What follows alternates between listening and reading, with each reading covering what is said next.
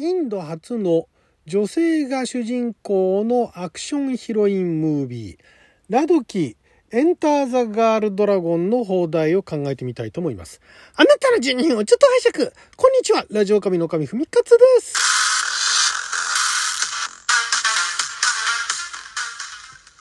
今日は2021年11月26日金曜日、6曜は先回先週でございます。毎週金曜日は日本公開前の日本で公開するかどうかわからない洋画の放題を考える洋画の放題考えますのコーナーをお届けしておりますが、今回はめちゃくちゃ久しぶりにインド映画ですね。インド映画って、結構これボリウッドムービーが日本では有名だと思うんですが、実はですね、インドって人口も世界2位って言われるぐらいたくさんいて、でインドの中にも実は大きくね 4,5 種類、もっと細かく言えばもっとあるんですけども、大きく分けると 4,5 種類の言語に分かれていて、で映画も同じインドの中でもヒンディー語とテルグ語の映画だとか、なんかそういう全然違うんですね。だから他にボリウッドだけじゃなくてトリウッドだとか、あと何ウッドだかな、なんかねそれぐらい種類があるんですね。で日本でメジャーなのは主にボリウッド、ヒンディー語がメインのボリウッドムービーと言われてるんですけども、あれがよくね言われてるたくさんの人たちが踊って歌ってね、なんか2時間3時間ぐらいやっちゃうような映画っていう印象があるんですが、ヒンディー語圏だから、そういうボリウッドムービーもだんだん最近踊りだとか歌だとかを減らしてきているっていうね、そういう噂もあるんですけれども、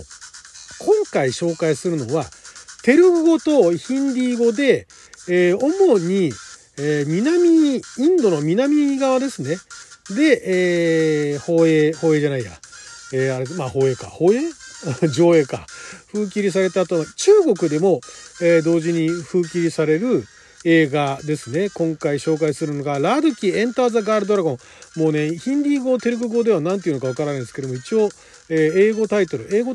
てもこれまたねややこしくて、ラドキっていうのがそのインドでの、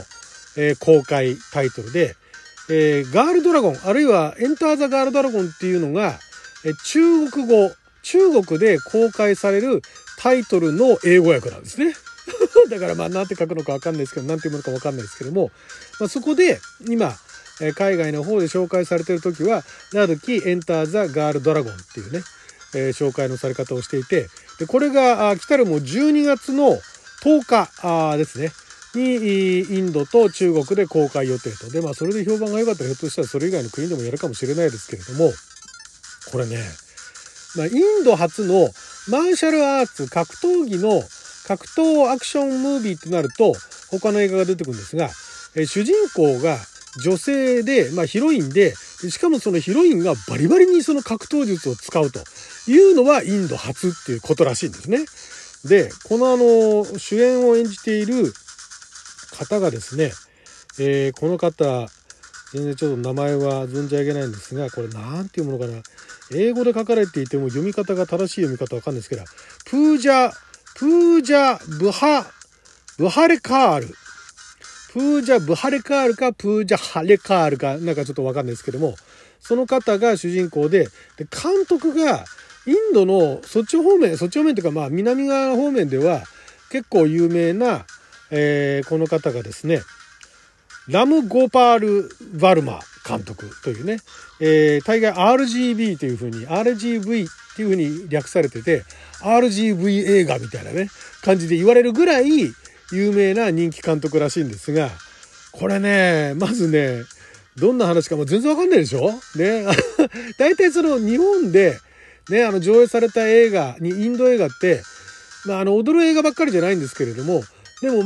有名だったらラジニーカントとかね、オドルマハラジャカ以降からロボットとかね、なんかいろんな出てきた方結構な年でも歌って踊ってねすごいなと、もう60超えてもバリバリ動くじゃんみたいなそういうおじさんですけども、それ以外の人たちってよほどインド映画好きな方じゃないと多分わからないと思うんですよ。結構上映してるのにもかかわらずね、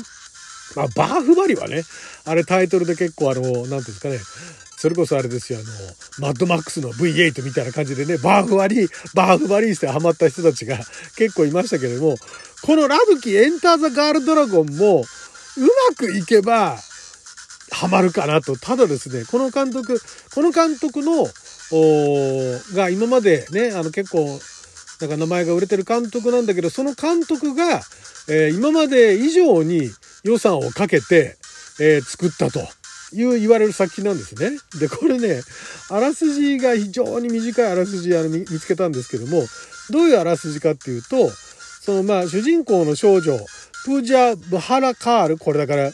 女優さんのね芸名なのか、それともなんか役名なのかも分かんないですけども、その主人公の少女が格闘技を学んで熟練した格闘家になると。でそんな彼女が大物マフィアに仕えるチンピラたちと衝突するんですけれども、その彼女はもう自分がね熟練した格闘家になったんで、そんなチンピラごとき夢じゃないと、倒せると思ってんだけども現実はそんなに甘くなかったっていうね、そういうあらすじが書いてあって、これねどうなるんだろうなってね、後でちょっとリンク貼ってきますけど、いつもね予告編のリンク貼ってますが、この作品に関してはぜひともこの予告をね見てね、いろいろねあれやこれやね、どんな作品になるのか考えていただきたい、妄想していただきたいっていうぐらい、もうねこの作品はこの監督前撮った作品はゴッドファーザーに対してのオマージュだったらしいんですけども、この作品はブルース・リーのドラゴンへの道がオマージュなんですね。絵のオマージュ作品らしいんですよ。だからブルース・リーに憧れてブルース・リーに捧げる作品らしいんですね。で、そういうのも使いたいんで、その中国のスタッフと、だからインド中国合作映画なんですってね、これね。で、だからその中国人側のキャストとかもいろいろ出てくるみたいなんですが、で、予告を見た限りですけれども、その今までのボリウッドみたいなたくさんの人たちが出てきて歌って踊ってっていうシーンは一切ないんですよ。あ、これ踊りなくなったのかなと、もう格闘技に専念するのかなと思って予告を見てると、急にその主人公の少女、もう少女してももう少女してもいくつぐらいなのかな、20代ぐらいなのかな、ムッキムキの女性で、その女性がちょっととか、かなりセクシーなダンスを急に踊り始めるんですね。予告なんだけれども。予告の中で、格闘家として目指してね、結構なね、これね、あれに通ずるものがありました。ドニー・ジャー、あったじゃないですか。マッハだとかね、トムヤム君とかね、あそこら辺みたいな、あれってリアルスタント、なんとかスタントつって、実際いわゆる日本の盾の場合もそうなんですが、基本当てないんですよね。普通のスタントだとか、ああいうファイト格闘のスタントって当ててるふりをするんで、だからやられる側の方もうまいことね、それにリアクションを取らないとすごいへっぽこに見えるっていうところで、盾の、面白さっていうか、そういう向こうのスタントの方でもそういうのがあるんですが、ただ、ドニー・ジャーがやったのはあれリアルなんですよね。古式ムエタイかなんかでね、バキバキに俳優さんにボコボコに殴りながら、だから打たれる方もそれ分かってて打たれるから、打たれて痛そうにしつつも、最大限痛みを軽減するっていうような、ある種ちょっともうさらになんていうんですかね、スタントはスタントでもかなりもう体張ったスタントでやってたのがマッハラとかトムヤム君なんですけども、どうやらこのラドキエンターザカラドラゴンも予告の中でスローモーションのシーンが出てくるんですね。格闘映画でスローモーションで見せるっていうのは自信があるんですよ。格闘のね、このファイト、マーシャルアーツを見てくれっていうことなんですよ。なぜならスローにするとすごい速さで相手の腹だとか顔とかにパンチだとかキックだとか膝蹴りが当たってるのがわかるんですね。そこをあえて映すんですよ。ほら当たってるぜと、ほら効いてるぜというのをね、予告の段階から見せてるんで、でね、この女優さんね、多分ひょっとして段持ちなのかはわかんないです。ただちょっとね、途中でへっぽこなキックもあったりとかして、ただすごいもうバリバリのを鍛えてて、その型の部分だけでもかなりかっこいいはかっこいいんですね。で、そんなかっこいい彼女が急になんかセクシーダンスを踊り出すっていう予告が、これ何これ、新しい波みたいなね、インド映画の新しい流れみたいなみんなで踊んないけど一人がセクシーダンスを踊るよみたいな。で、セクシーでちょっと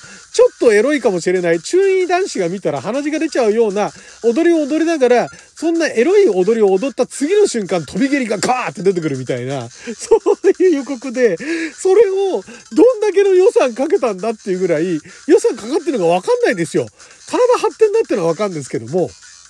なんかね、一人もどれだけ出てきてるのか分かんないし、まあだからどこにお金かけてるのか分かんないけど、まあお金かけてるんでしょうね。全編見れば分かるんでしょう。で、そのドラゴンへの道に対してね、のオマージュだっていうから、まあ気合は入ってるんでしょう。これね、日本でね、公開されるかどうか分からないけども、インドと中国で盛り上がったら来るでしょうね。じゃあ盛り上がってきた場合どうなるか。ラドキは多分ラドキでカタカナでやるかもしれないですけど、エンターザガールドラゴン、レディードラゴンじゃないですよ。ガールドラゴンですよ。で、ガールつってることは少女ってことなんですよね。どう見ても少女じゃねえだろっていう、このムキムキのね、女性を少女というのにはちょっと抵抗があるんだけども、まあだからドラゴン少女への道ドラゴンの道ね、ドラゴンへの道、ドラゴンの道、ドラゴンへの道かなあれ、元のオリジナルは放題なんだけど、ドラゴンの道だったから、まあだからそれの、ドラゴン少女、ね、少女ドラゴンというよりかはドラゴン少女の方が語呂が良さそうですよね。ドラゴン少女への道、ドラゴンガールドラゴンへの道かな、そっちの方がいいかな。少女ドラゴンっていうとなんかね、多分ねピンとこないと思うんですよ。ガールだったらね、ガールってあれ少女じゃなかったっけって思うけれども、まあ女子会って言っちゃうみたいね。いくつになっても女子会みたいな感じでまあこれぐらいだったらガールってカタカナにしとけば大丈夫かなと。ガールドラゴンへの道みたいなね、いう感じで、などきガールドラゴンへの道っていう感じでどうですかねこれね、ちょっとね、予告ほんと見ていただきたい。途中でね、わけわかんなくなりますからね、この人は戦いたいのか、セクシーなダンスを見せたいのか、どっちだみたいなね、いうところでね、まあでも強いんだろうなっていうところが見られるんで、まあこれね、ちょっと、まあ映画館にわざわざ見に行こうかっていう気になるかどうかわかんないですけども、ちょっとね、日本で公開されたらね、いつか見たいと思います。はい、ということで、12分間の貴重なお時間いただきありがとうございました。それじゃあまた。